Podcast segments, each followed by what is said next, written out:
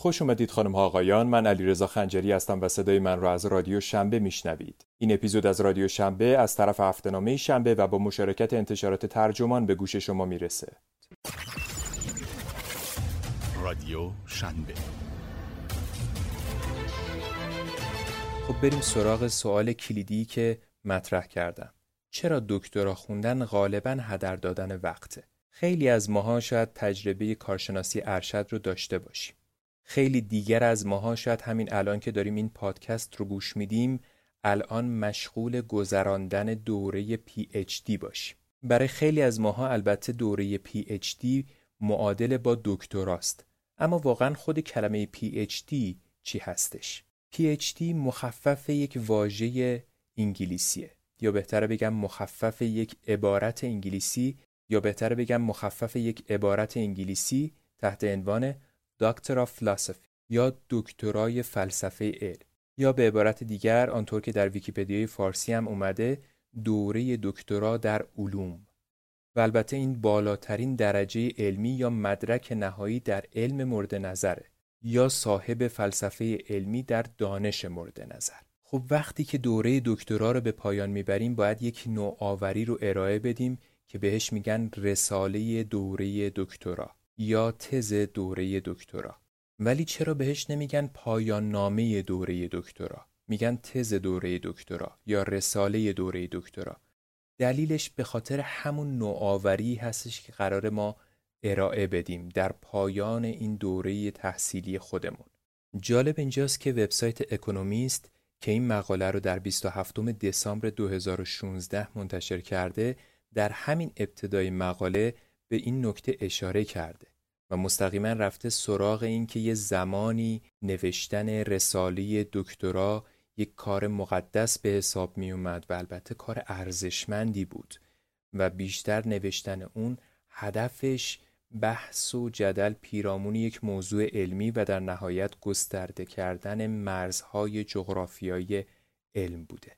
وبسایت اکونومیست این مقاله رو با عنوان انگلیسی Why doing a PhD is often a waste of time منتشر کرده و انتشارات ترجمان هم با ترجمه علی کوچکی اون رو در اختیار ما قرار داده و اکنون می‌خوایم بریم ببینیم که جان کلام در این مقاله ارزشمند چی هستش.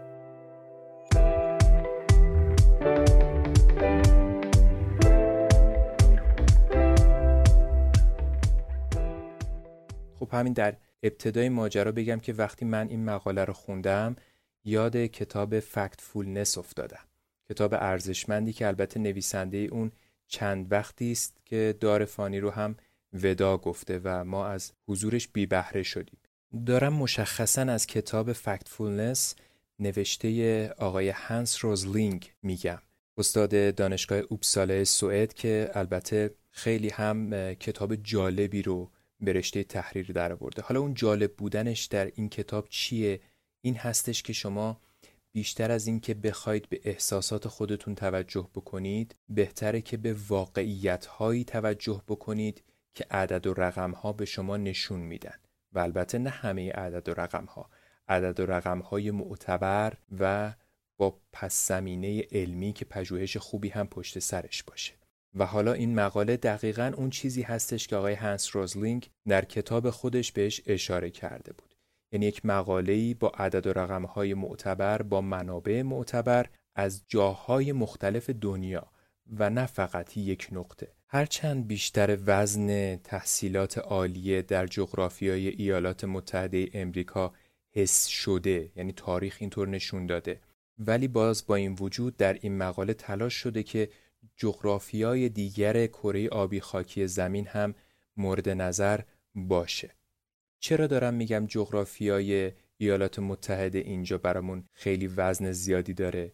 چون در بعد از جنگ جهانی دوم زمانی که کشورهای اروپایی تازه خودشون رو میتکوندن برای اینکه بتونن مجدد سر پا بشن و بتونن یک بار دیگه خودشون رو بسازن امریکا جلوتر از اونها افتاده بود در تولید فارغ و تحصیلان دانشگاهی در مقاطع بالاتر. به طوری که در سال 1970 یعنی چیزی حدود ربع قرن بعد از جنگ جهانی دوم آمریکا یک سوم دانشجویان جهان رو و البته نیمی از فارغ و تحصیلان دکترا فقط در بخش علوم و فناوری رو تو خودش جا داده بود. این در حالی بوده که اون زمان جمعیت آمریکا فقط 6 درصد جمعیت جهان بود. حالا از اون موقع خروجی سالانه فارغ و های دکترا در آمریکا دو برابر شده و به 64 هزار نفر رسیده. البته سایر کشورها هم در حال تکاپو و خب جبران عقب موندگیشون هستن. به عنوان مثال از سال 1998 تا 2006 شمار دکتراهای ثبت شده در همه کشورهای سازمان همکاری و توسعه اقتصادی که به اختصار OECD نامیده میشه به چهل درصد می‌رسه. ولی خب در مقایسه با 22 درصد آمریکا همچنان شتاب فارغ و تحصیلان دکترا افزایش خیلی زیاد و چشمگیری داشته.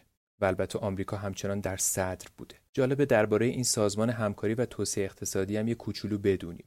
یه سازمانی بوده که بعد از جنگ جهانی دوم کشورهای اروپایی اول. میان دور هم میشینن تا با همکاری همدیگه بتونن اقتصاد خودشون رو توسعه بدن و در نهایت کشورهای خودشون رو یه ذره از این وضعیتی که جنگ جهانی دوم حسابی مچالشون کرده بوده نجات بدن. البته بعدها به این سازمان کشورهای دیگری هم اضافه شدن. خب از اصل مقاله دور نمونیم. داشتیم صحبت از این می کردیم که بعد از اینکه کشورهای سازمان همکاری های توسعه اقتصادی اومدن با همدیگه شروع کردن به توسعه اقتصادی و البته این رو بر پایه دانش هم بنا گذاشتن نرخ دکتراهای ثبت شده به چهل درصد رسیده بود. ولی همچنان آمریکا با 22 درصد در صدر بود. چرا؟ چون اون یک کشور بود اما اینجا چندین و چند کشور بودن که در اروپا ساکن بودن. البته افزایش سریع و بسیار چشمگیری را هم می‌شد در مکزیک، پرتغال، ایتالیا و اسلوواکی دید. حتی ژاپن، حتی ژاپن که شمار جواناش در حال کاهشه حدود 46 درصد بیشتر درجه دکترا تا به اکنون تولید کرده. حالا نکته اینجاست. کلی انسان اومدن وارد دانشگاه شدن کم کم دوازده سال زمان گذاشتن تا به مقطع دکترا برسن یعنی کم کم چهار سال زمان گذاشتن که کارشناسیشون رو بگیرن دو سال ارشدشون رو بگیرن بشه. شش سال و البته چهار تا شش سال هم برای دکتراشون زمان گذاشتن جمعا بین ده تا دوازده سال و حالا دکترا رو گرفتن. خب سوات خب حالا که دکترا گرفتیم چیکار بکنیم؟ که چی که دکترا گرفتیم؟ اینجا دقیقا جاییه که آقای ریچارد فریمن از دانشگاه هاروارد که خودش یک اقتصاددان هستش میاد ورود می‌کنه و میگه حالا باید چیکار کرد؟ بازار کار چه پاسخی در برابر این تعداد از فارغ و تحصیلان پی ایچ دی یا دکترا میده؟ اینجا هم آقای فریمن میاد زوم می‌کنه روی یک عددی که فقط در امریکا این عدد تولید شده یعنی دوازده درصد که کیا هستند؟ دانشجویان جهان هستند که در جغرافیای ایالات متحده قرار دارند و میگه که دوازده درصد دانشجویان جهان فقط در ایالات متحده است و خب این یعنی چی؟ این آیا خوبه؟ آیا یک تهدیده؟ این سوالیه که آقای فریمن با تحلیلش به ما در ادامه پاسخ میده.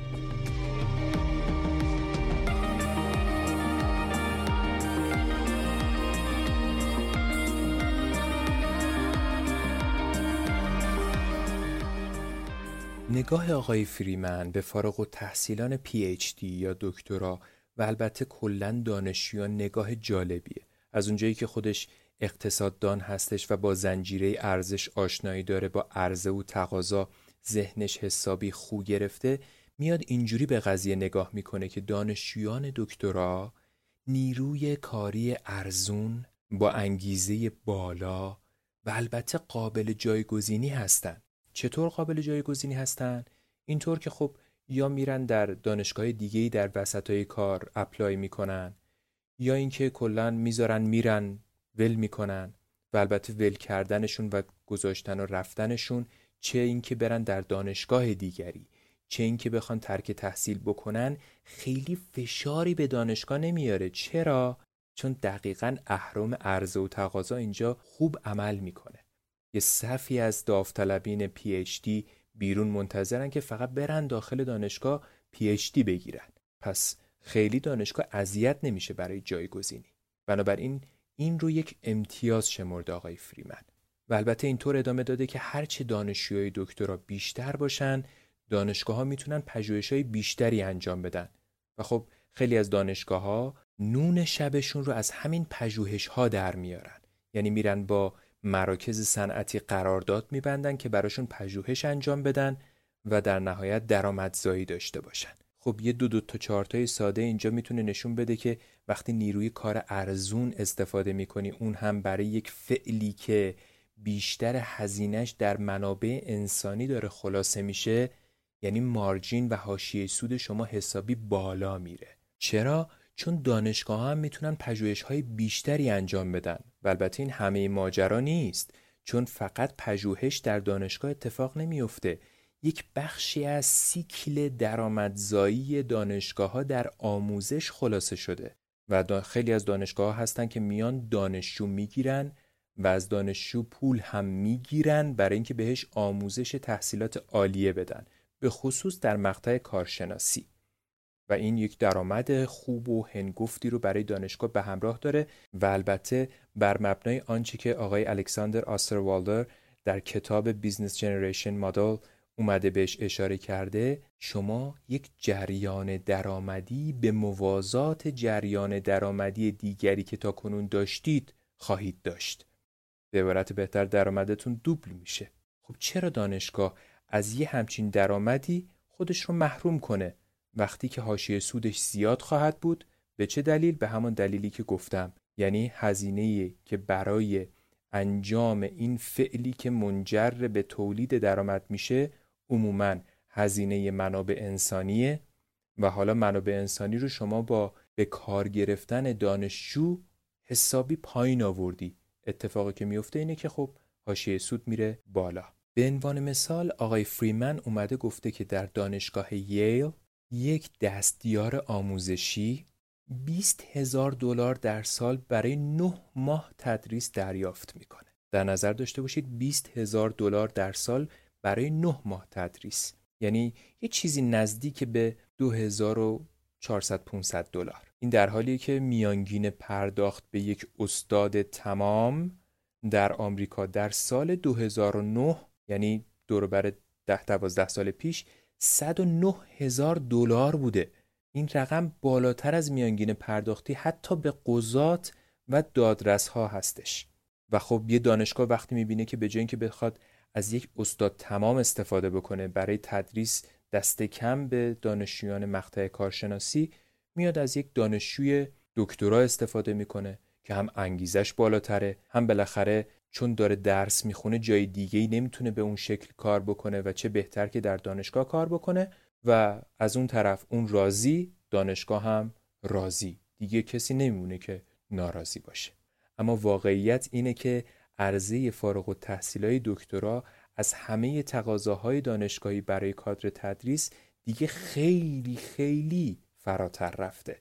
اندرو هاکر و کلاودیا دریفوس یک کتابی رو منتشر کردن. اما قبل از اینکه بخوام بگم در این کتاب چی گفتم بد نیستش که این دو نفر رو به شما معرفی کنم. اندرو هاکر خودش یک استاد دانشگاهه و کلاودیا دریفوس هم یک روزنامه نگاره و این کتاب از محل همکاری این دو به رشته تحریر در اومده. اونها در کتاب خودشون اینطوری اشاره کردن که در میانه های سال 2005 تا سال 2009 یعنی در بازه سال 2005 تا 2009 بیشتر از 100 هزار فارغ و تحصیل دکترا در امریکا تولید شده. شما در نظر داشته باشید از کلمه تولید داره استفاده می‌کنه. انگار که دانشگاه یک کارخونه است اونم کارخونه مس پروداکشنه یعنی تولید انبوه و حالا 100 هزار تا فارغ و تحصیل رو تولید کرده داده بیرون. اما تو همین بازه زمانی فقط 16 هزار استاد جدید جذب شدن. و این عدد خیلی کمه. به کارگیری هرچه بیشتر دانشجوهای دکترا برای تدریس در مقطع کارشناسی نه تنها باعث شده که سود دانشگاه ها بالا بره بلکه از اون طرف باعث شده که ضرر دولت ها هم بیشتر بشه.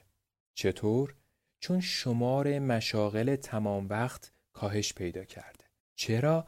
چون یک دانشجو نمی‌تونه تمام وقت کار کنه. پس میاد در یک position ی که position تمام وقت می‌تونه باشه قرار می‌گیره یعنی تدریس به دانشجویان مقطع کارشناسی و عملا امکان استخدام یک استاد تمام وقت رو از بین می‌بره. و این یعنی اینکه دولتی که سر کاره باید به فکر این باشه که جای دیگه جور دیگه زمینه رو فراهم بکنه که این آدم ها بتونن برن اونجا مشغول به کار بشن. این وضعیت در کانادا بدتر از امریکاست.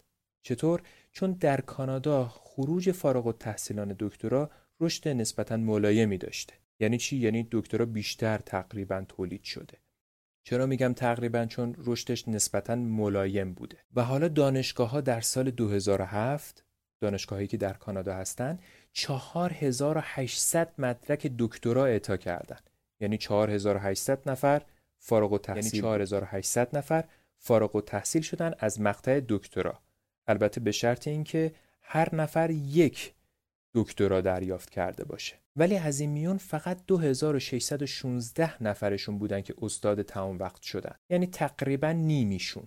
خب این دیگه واضحه. یعنی اینکه 2400 500 فارغ و تحصیل دکترا دست کم دیگه تو دانشگاه نمی‌تونن برن کار پیدا بکنن استخدام بشن و درآمد داشته باشن. البته منفی هم خیلی نشیم. در یه جاهای دیگه از این کره آبی خاکی زمین همچنان کمبود فارغ و تحصیل دکترا حس میشه و وجود داره. مثل کجاها؟ مثل برزیل و چین. هنوز اونجاها هستند افرادی که دکترا بخونن و سریع هم جذب سیستم حالا یا دانشگاهی بشن یا کاری بشن. ولی خب به نظر می‌رسه که معدل فارغ و تحصیلان سیاره زمین همچنان بالاتر از معدل کارهایی هستش که برای این افراد به وجود اومده یا این افراد می‌تونن در اون کارها خودی نشون بدن و استخدام بشن؟ چرا اینو دارم میگم؟ برای اینکه ما فقط اینجا با مسئله دکترا روبرو نیستیم و یک موضوع دیگه تحت عنوان فوق دکترا هم وجود داره که در این مقاله اشاره شده به دانشجویی که فوق دکترا رو اینطور تعبیر می‌کنه. ورم کردن زننده دانشگاه.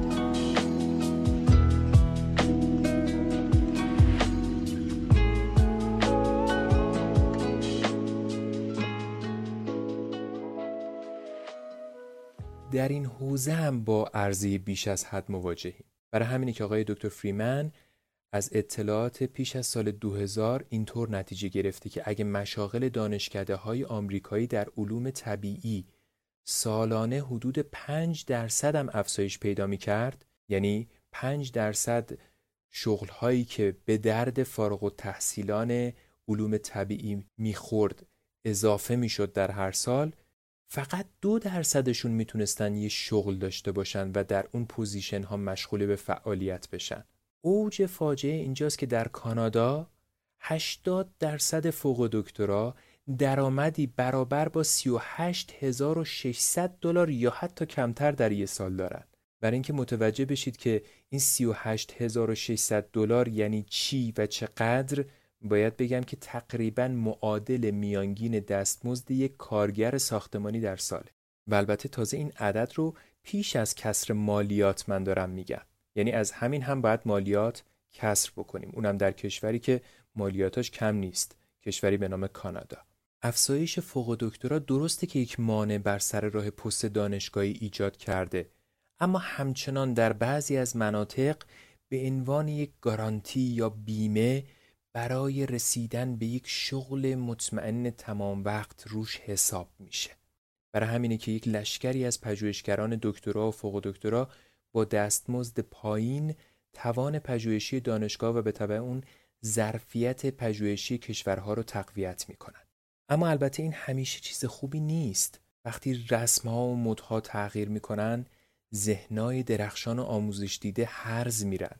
این دقیقا عین عبارتیه که در این مقاله اکونومیست اومده منتشر کرده و گفته و اینطور ادامه داده که عصر پسا ماهواره رشد سریع فارغ و تحصیلان دکترای فیزیک رو به وقفه ناگهانی دچار کرد. درست همونطور که جنگ ویتنام بودجه علوم رو بلعید.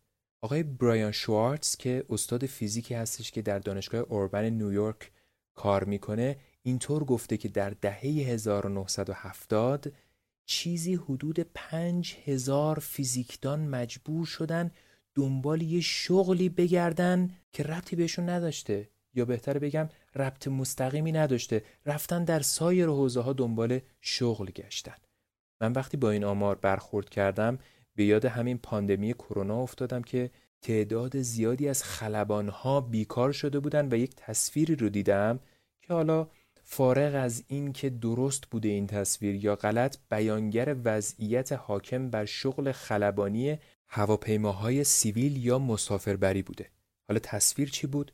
خلبانی بودش که برای دو سال پیشش این عکس رو از خودش به شکل سلفی در آسانسور گرفته بود با لباس شیک و ترگل برگل خلبانی و یک سال بعدش که پاندمی کرونا شروع شده بود در همون آسانسور یک جعبه پیتزا به دستش گرفته بود و در دست دیگش که در تصویر پیشینش ساک خلبانیش بود یک ساکی که داخلش جعبه های دیگر پیتزا بودن قرار داشت. و این حکایت روزهای سخت و دشواری بوده که بر این خلبان ها گذشت. و حالا وقتی من دیدم این خبر رو از آقای شوارتز استاد فیزیک دانشگاه اوربن نیویورک که در دهه 1970 هزار فیزیکدان مجبور شدن دنبال یه شغلی در سایر حوزه بگردن گفتم او پس این ماجرا فقط به این پاندمی بر نمیگرده و سایر مشاغلی که آدم فکرشو نمی‌کنه که اصلا این شغل بخواد آدم درش بیکار بشه هم می‌تونه بیکار بشه و این شغل آسیب ببین. خب یادمون نره که الان اینجا نشستیم دور هم و داریم به چی گوش میدیم؟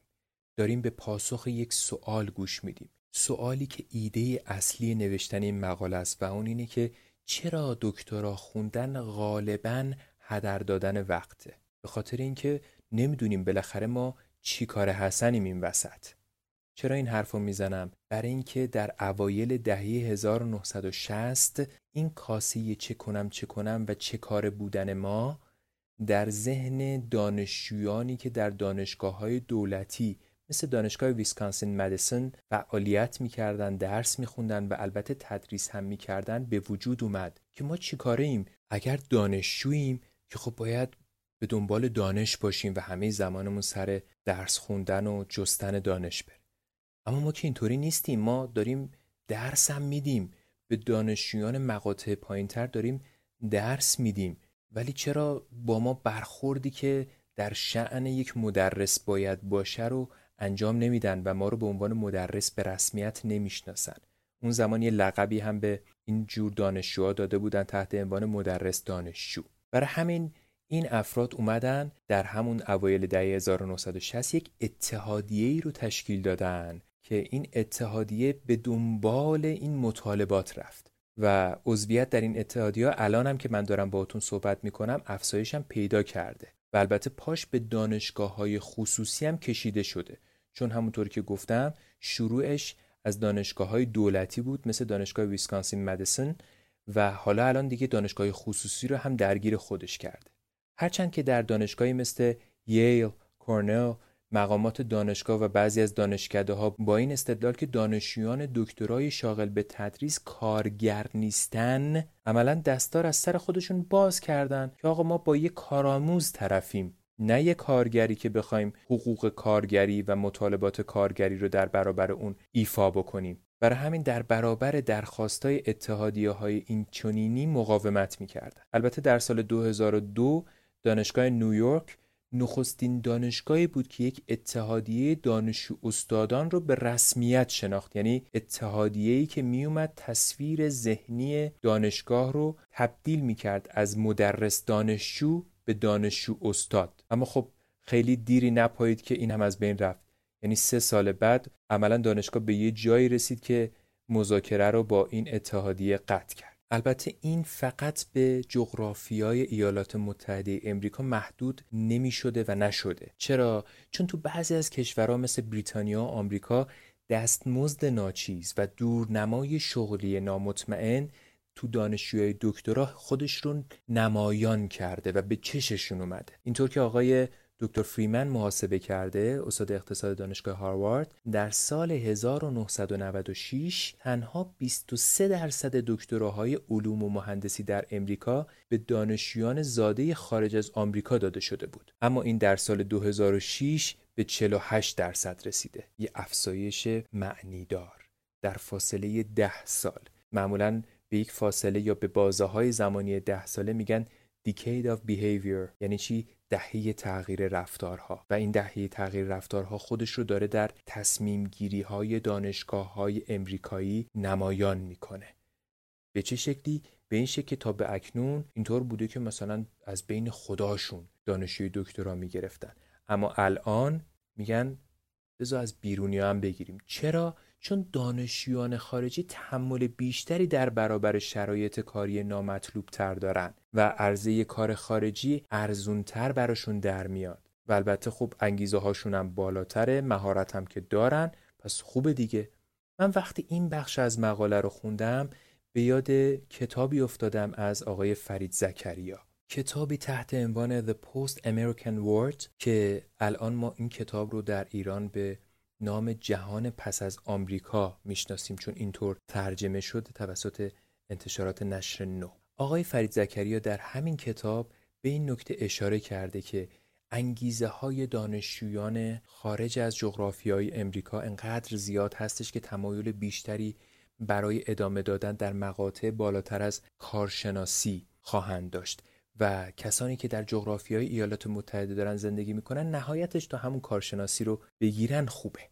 دیگه بیشتر از اون تمایلی به ادامه دادن ندارن و حالا همینجا هم می‌بینیم که آقای دکتر فریمن هم با این عدد و رقمایی که داره نشون میده دست کم در بازه 1996 تا 2006 از این حرف آقای زکریا در کتابش پشتیبانی می‌کنه. اما بد نیست سری هم بزنیم به طرفدارای مدرک دکترا و استدلال هایی که دارن. اونها این مدرک رو همچنان دارای ارزش می‌دونن. حتی اگه به اشتغال آکادمیک دائمی هم منجر نشه. اینطوری نیستش که هر دانشجوی ورودی مقطع دکترا خواهان شغلی آکادمیک باشه.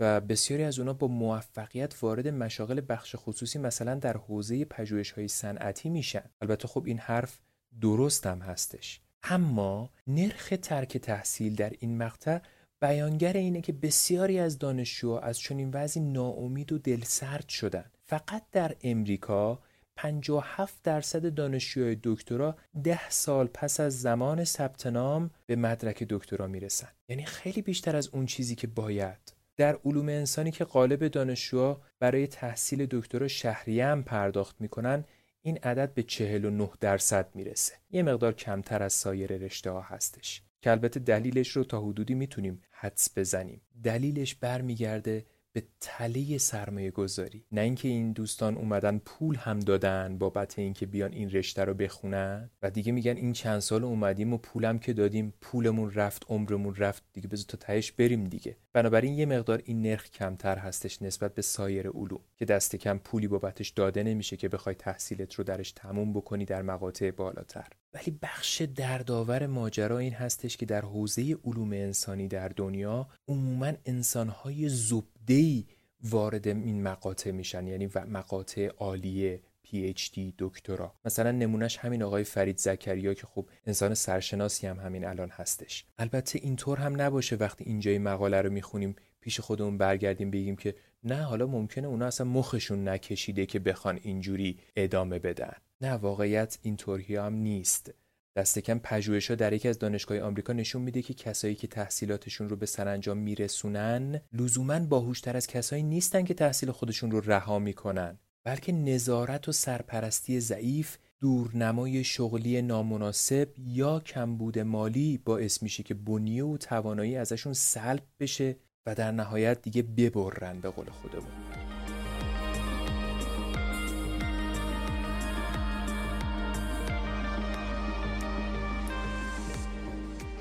در اینجای مقاله نویسنده تلاش کرده که با ارائه یک سری از آمارها که مربوط به جغرافیای متنوع و گوناگون هستش دید ما رو نسبت به این ترک تحصیل دانشجویان دکترا به دلایلی مثل دلزدگی بیشتر باز بکنه. به عنوان مثال نویسنده اومده از تحقیقی که در سازمان همکاری و توسعه اقتصادی انجام شده نام برده.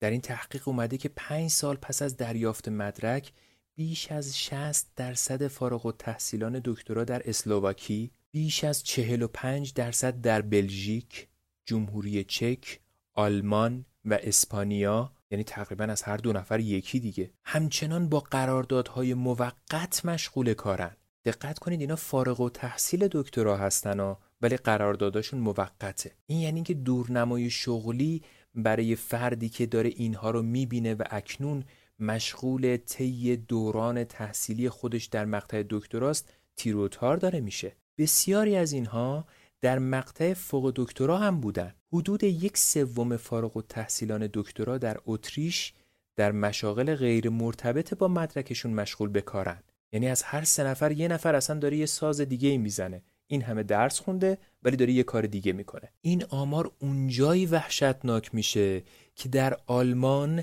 13 درصد فارغ و تحصیلای دکترا یعنی تقریبا از هر ده نفرشون یک نفرشون به مشاغل دونه پای رضایت میدن. و البته در هلند که فاجعه تر میشه از هر ده نفر دو نفر حاضرن برن یک شغل دونپایه رو بگیرن و کار بکنن با وجود اینکه فارغ و تحصیل دکترا هستن. البته که باید به همتشون و البته مناعت طبعشون و بلندای نظرشون آفرین گفت که تونستن یه همچین کرنشی رو به خرج بدن و به قول نویسنده کتاب لین استارتاپ پیوت بکنن یا چرخش بکنن. از جایگاهی که دارن به جایگاه دیگری و بالاخره بتونن زندگیشون رو ادامه بدن. اما نویسنده در ادامه مقالش اومده گفته شاید دلیل اینکه خیلی ها میرن دکترا می‌خونن این باشه که در نهایت اضافه درآمد بیشتری داشته باشن. اما واقعیت چیزی غیر از این رو داره نشون میده. فارغ و تحصیلای دکترا در نهایت بیشتر از دارندگان مدرک لیسانس درآمد دارن. اما چقدر؟ یک تحقیق که در ژورنال برنامه‌ریزی و مدیریت آموزش عالی منتشر شده و اون رو جناب آقای برنارد کیسی انجام داده نشون میده که مردان بریتانیایی دارای مدرک کارشناسی چهارده درصد بیشتر از کسانی که می‌تونستن به دانشگاه برن اما به هر دلیلی نرفتن درآمد دارن. 14 درصد بیشتر از کسانی که احتمالا تا دیپلم خوندن. اضافه درآمد برای یک فارغ التحصیل دکترا اما چقدره؟ 26 درصد. خب به نظر می‌رسه که یه مقدار بهتره. اما این اضافه درآمد رو وقتی برای مدرک کارشناسی ارشد که می‌تونی یه ساله اون رو بگیری میاری باهاش حساب می‌کنی متوجه میشی که من و شمایی که مثلا رفتیم دکترا خوندیم اضافه درآمدمون نسبت به فردی که فقط ارشدش رو گرفته فقط سه درصده. یعنی کسی که فارغ التحصیل دکتراست 26 درصد بیشتر از کسی که دیپلم داره درآمد داره. ولی نسبت به یک فردی که کارشناسی ارشد خونده 23 درصد. پس عملا انگیزه ها خورده داره میشه. البته این رو هم بگم در پاره از رشته این اضافه درآمد برای فارغ التحصیلان دکترا اصلا به صفر می‌رسه یعنی دیگه تفاوتی بین یک دکترا و کارشناسی ارشد نیست فارغ التحصیلان دکترا در ریاضیات، کامپیوتر، علوم اجتماعی و زبان نسبت به دارنده های مدرک کارشناسی ارشد در همون رشته هیچ اضافه درآمدی ندارن. در واقع اضافه درآمدی یه فارغ التحصیل دکترا نسبت به درآمد یک کارشناسی ارشد در رشته های مدیریت و فناوری معماری و آموزش بسیار ناچیزه. فقط در پزشکی و سایر علوم مرتبط با اون و تجارت و مطالعات مالی این اضافه درآمد انقدر بالاست که گرفتن مدرک دکترا به زحمتش میارزه. ولی در مجموع همه رشته ها حکم حقوقی یک فارغ التحصیل دکتراشون نسبت به دارنده مدرک کارشناسی ارشدشون فقط سه درصد بیشتره. آقای دکتر شوارتسو که خاطرتون هست. همون آقایی که صحبت از بیکار شدن پنج هزار فیزیکدان کرده بود و این پنج هزار فیزیکدان رفته بودن سراغ کارهای دیگری. در واقع اون بیکار شدنشون کار بی ربط بوده نه اینکه بیکار بیکار. اون کاری که باید انجام می‌دادن ربطی به فیزیک نداشته این آقا برمیگرده میگه که مهارت هایی که در یک دوره دکترا کسب میشه می‌تونه به راحتی در دوره های بسیار کوتاهتری کسب بشه. دکتر شوارتز که خودش یک فیزیک دانم هست برمیگرده میگه که سی سال قبل شرکت وال استریت فهمیدن که بعضی فیزیکدانا می‌تونن محاسبات دیفرانسیل رو خیلی خوب انجام بدن. چرا استخدامشون نکنن؟ وقتی من به اینجای مقاله رسیدم به یاد رشته تقریبا جدید و تأسیسی افتادم در دنیا که تحت عنوان STEM ازش یاد میشه. تقریبا 4 5 سال هستش که این رشته ها وارد دانشگاه ها شدن STEM مخفف Science، Technology، Engineering and Mathematics. یعنی چی؟ علم، فناوری، مهندسی و ریاضیات. اینها رو اومدن با هم دیگه مخلوط کردن و یه سری رشته هایی رو بیرون دادن که در واقع ذیل این عبارت قرار می‌گیرن. معمولا رشته هم هستن که در مقطع کارشناسی ارشد و یک ساله هم ارائه میشن و بسیار هم رشته های پرکاربردی در بازار کارن.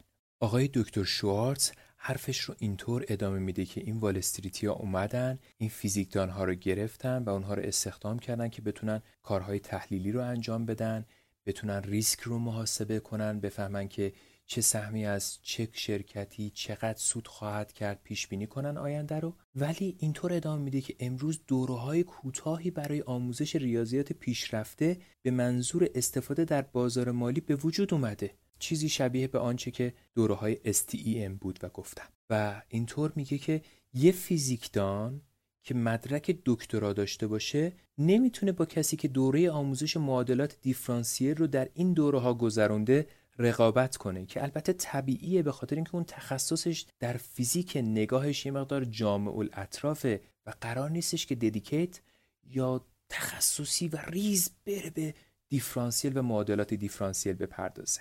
و البته داستان به اینجا ختم نمیشه. نویسنده این مقاله ادامه داده که خیلی از دانشجوها اظهار می‌کنن که رشتهشون رو از سر علاقه دنبال نمی‌کنن. و فقط خود تحصیلاتی که هدف اصلیشونه نه موضوع اون.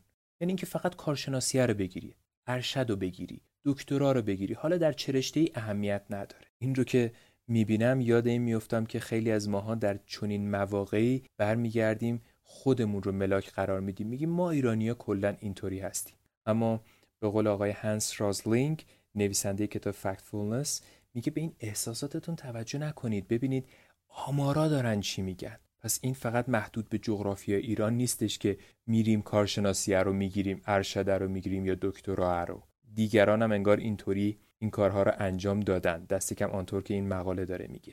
نویسنده در ادامه اشاره می‌کنه که فقط بعضی از کسایی که میان و تحصیلات خودشون رو در دانشگاه ادامه میدن یک تصور اجمالی از اون چیزی دارن که در نهایت تحصیلاتشون قرار اونها رو به اونجا برسونه. وگرنه بقیه معلوم نیست می‌خوان چی کار بکنن.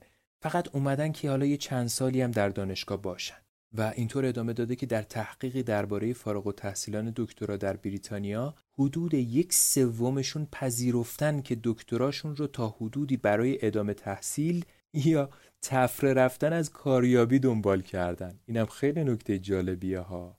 درسته که من خندیدم ولی خب خنده تلخ من از گریه غم است. تقریبا نیمی از دانشیان مهندسی هم این وضع داشتن. هرچند دانشیان علوم پایه می‌تونن به راحتی به عوایدی دست پیدا کنن برای همین به دنبال گرفتن دکترا میرن.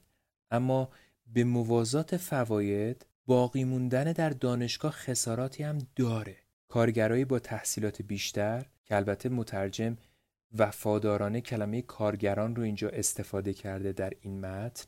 ما اینجا برای اینکه بهتر جا بیفته میگیم افراد شاغل فعالان اقتصادی با تحصیلات بیشتر.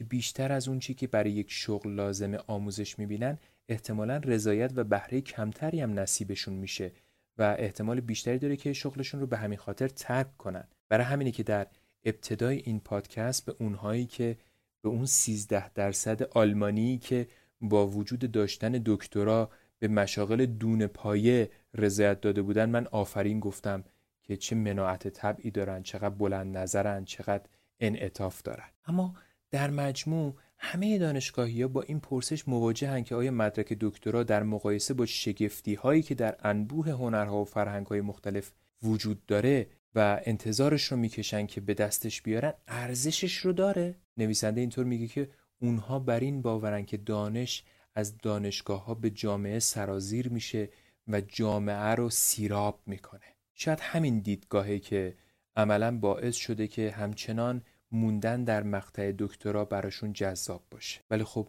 بازم گذراندن مقطع دکترا ممکنه عذاب آور باشه.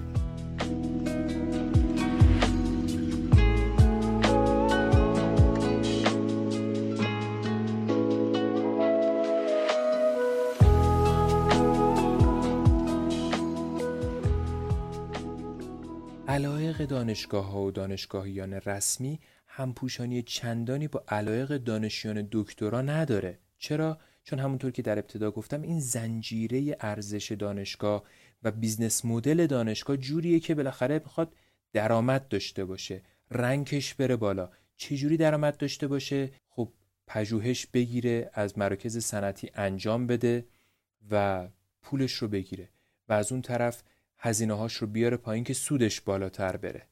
درسته؟ چطوری rank ش رو ببره بالاتر؟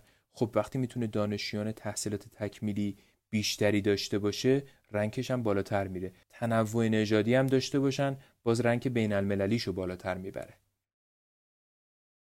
دانشگاه ها معمولا هم دانشیان باهوش کارشناسی رو دستچین می‌کنن و اونا رو به عنوان فارغ و تحصیل بالقوه آماده می‌کنن. البته هدفشون دست کم در این ابتدایی دستچین کردن این نیستش که بخواد بخوان اونا رو کنار بذارن نه. دنبال این هستن که یه کاری رو انجام بدن ولی در نهایت همیشه هم این یه کار انجام نمیشه. به عنوان مثال در این مقاله اشاره شده به یک دانشجوی دختر که اینطوری برگشته گفته که در ابتدا دانشگاه بهش وعده فرصتهای درخشان داده اما پس از هفت سال تلاش سخت اون رو با یه جوک درباره پیدا کردن شوهری ثروتمند دست به سر کردن. البته در این دانشگاه هایی که اینجوری هم دست به سر می‌کنن کم نیستن آدمایی که مثل مونیکا هریس استاد روانشناسی دانشگاه کنتاکی از گرفتن دانشجوی دکترا سر باز بزنه. فقط به خاطر یک باور که فارغ تحصیل دکترا بیش از اندازه تولید شده. اما خب همیشه هم چون این پیشگیری یک طرفه ای از زاد و ولد دانشگاهی خیلی صورت نمی‌گیره. اخیرا یکی از رؤسای آیوی لیگ که در واقع یک لیگ مربوط به شمال شرقی ایالات متحده آمریکا هستش و از هشت دانشگاه قدیمی امریکا تشکیل شده درباره عرضه بیش از حد دکترا سوالی شده و اون اینطور پاسخ داده که اگر دانشگاه های درجه یک پا پس بکشن یعنی دانشجوی دکترا نگیرن خب یه دو دیگه هستن میان این رو عرضه می‌کنن و پول رو عملا اونا می‌برن. هرچند که اشاره به این پول رو عملا اونا می‌برن نکرده ولی خب از این صحبت اینطوری هم میشه برداشت کرد. از اون طرف هم البته شرایط خیلی به نفع دانشگاه ها هم نیستا چرا؟ چون سازمانهایی که هزینه پژوهش ها رو تامین می‌کنن دیگه فهمیدن که خیلی از فارغ های دکترا تبدیل مهارتشون رو در بازار شغلی خیلی سخت می‌بینن. چرا؟ چون نوشتن گزارش های آزمایشگاهی. ارائه سخنرانی های دانشگاهی و ارائه گزارش های نوشتاری شش ماهه در کمال شگفتی می‌تونه در جهانی که در اون دانش فنی باید به سرعت شبیه سازی و به صورتی ساده به طیف وسیع از مخاطبا ارائه بشه درد سرساز باشه. چرا؟ برای اینکه وقتی شما در یک قله از علم داری به سر می‌بری که افقهای دور رو داری می‌بینی آنچنان که می‌بینی نمی‌تونی برای دیگرانی که در پایین اون قله هستن توضیح بدی. پس خیلی دشوار میشه که بتونی آنچه که می‌بینی رو تمام و کمال برای آن کسانی که در پایین این قله هستن بازگو بکنی. برای همینه که در بعضی از دانشگاه امروز روز به دانشجوی دکترا دوره از پرورش مهارت های نرم مثل ارتباطات و کار تیمی ارائه می‌کنن که بتونن در بازار کار ازش استفاده کنن به عنوان یک اهرام که خودشون رو لای این سنگ بنای فعالان اقتصادی جا کنن و وارد چرخه اقتصاد بشن.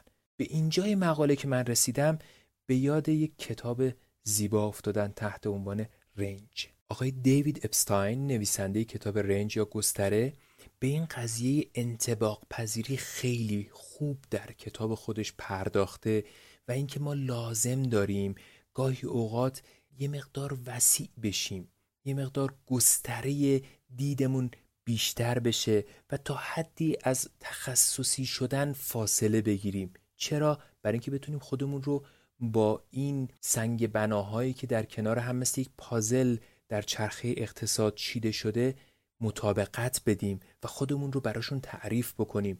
کاربردمون رو براشون بتونیم مثال بزنیم. که این کاربرد ما در کجا و چطور می‌تونه گره ای رو باز بکنه. به هر شکل این مقاله تلاش کرده که این تنازع بقا میان دانشگاه و دانشجوی دکترا رو به خوبی نشون بده. از این طرف دانشگاه به دنبال تولید فارغ و تحصیل بیشتر دکترا هستش که ازش به عنوان یک نمودار موفقیت یاد بکنه ولی از اون طرف دانشجوی دکترا به دنبال این هستش که چقدر سریع می‌تونه به شغل برسه. و وقتی دانشگاه ها تلاش می‌کنن که دانشجوی دکترای بیشتری تولید بکنن یعنی اینکه عملا دارن عرضه رو بیشتر می‌کنند در حالی که اونور تقاضا به اون اندازه زیاد نشده و در نهایت این مساویست با کم شدن فرصتهای شغلی جا افتاده. چرا میگم جا افتاده؟ چون به هر شکل هر فردی که بیرون میاد لزوما نباید در این شغلهای جا افتاده جا بیفته. شاید بتونه با نوآوری در ارزش آنچنان که رن مابورنیا و دبلیو چانکیم در کتاب ارزشمند خودشون بلوشین استراتژی یا استراتژی اقیانوس آبی گفتن خودش رو باز تعریف بکنه و با نوآوری در ارزش حرف جدیدی رو بزنه که البته اکوسیستم استارتاپی هم دقیقا داره این کار رو می‌کنه.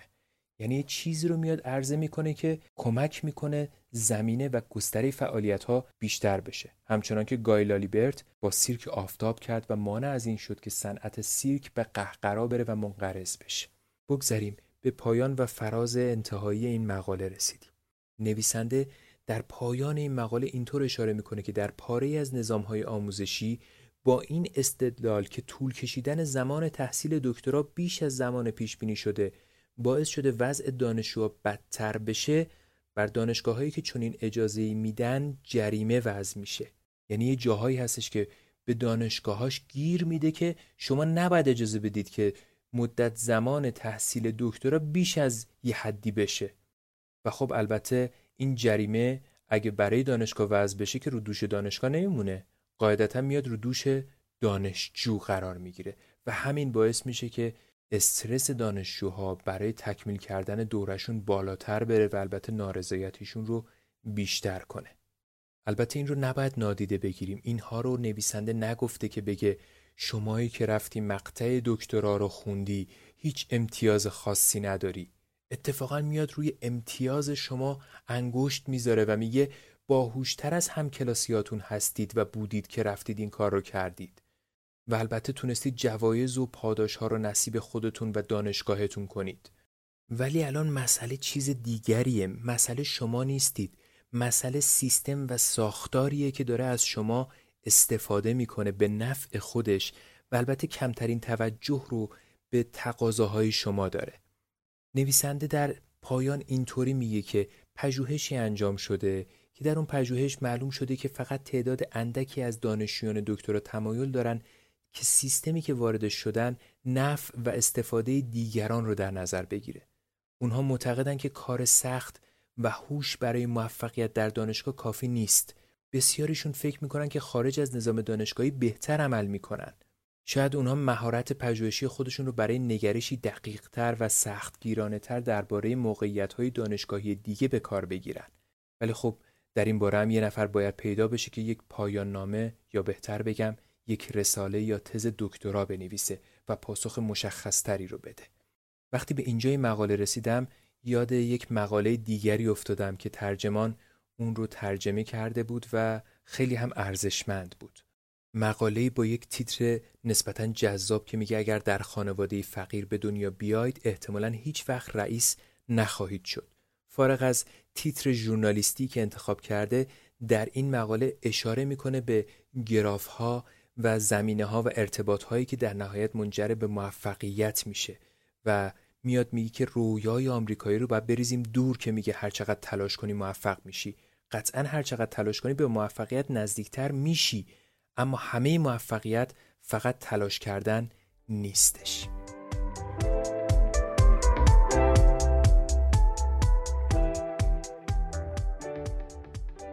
به پایان این اپیزود از پادکست رادیو شنبه می‌رسیم. من علیرضا خنجری بودم و این روایت من از مقاله چرا غالبا دکترا خوندن هدر دادن وقته بود. این اپیزود از طرف هفته شنبه و با مشارکت انتشارات ترجمان به گوش شما رسید. اگر این اپیزود از رادیو شنبه برای شما آگاهی بخش بود ممنون میشیم که این آگاهی رو با دیگران هم به اشتراک بگذارید. خدا نگهدار.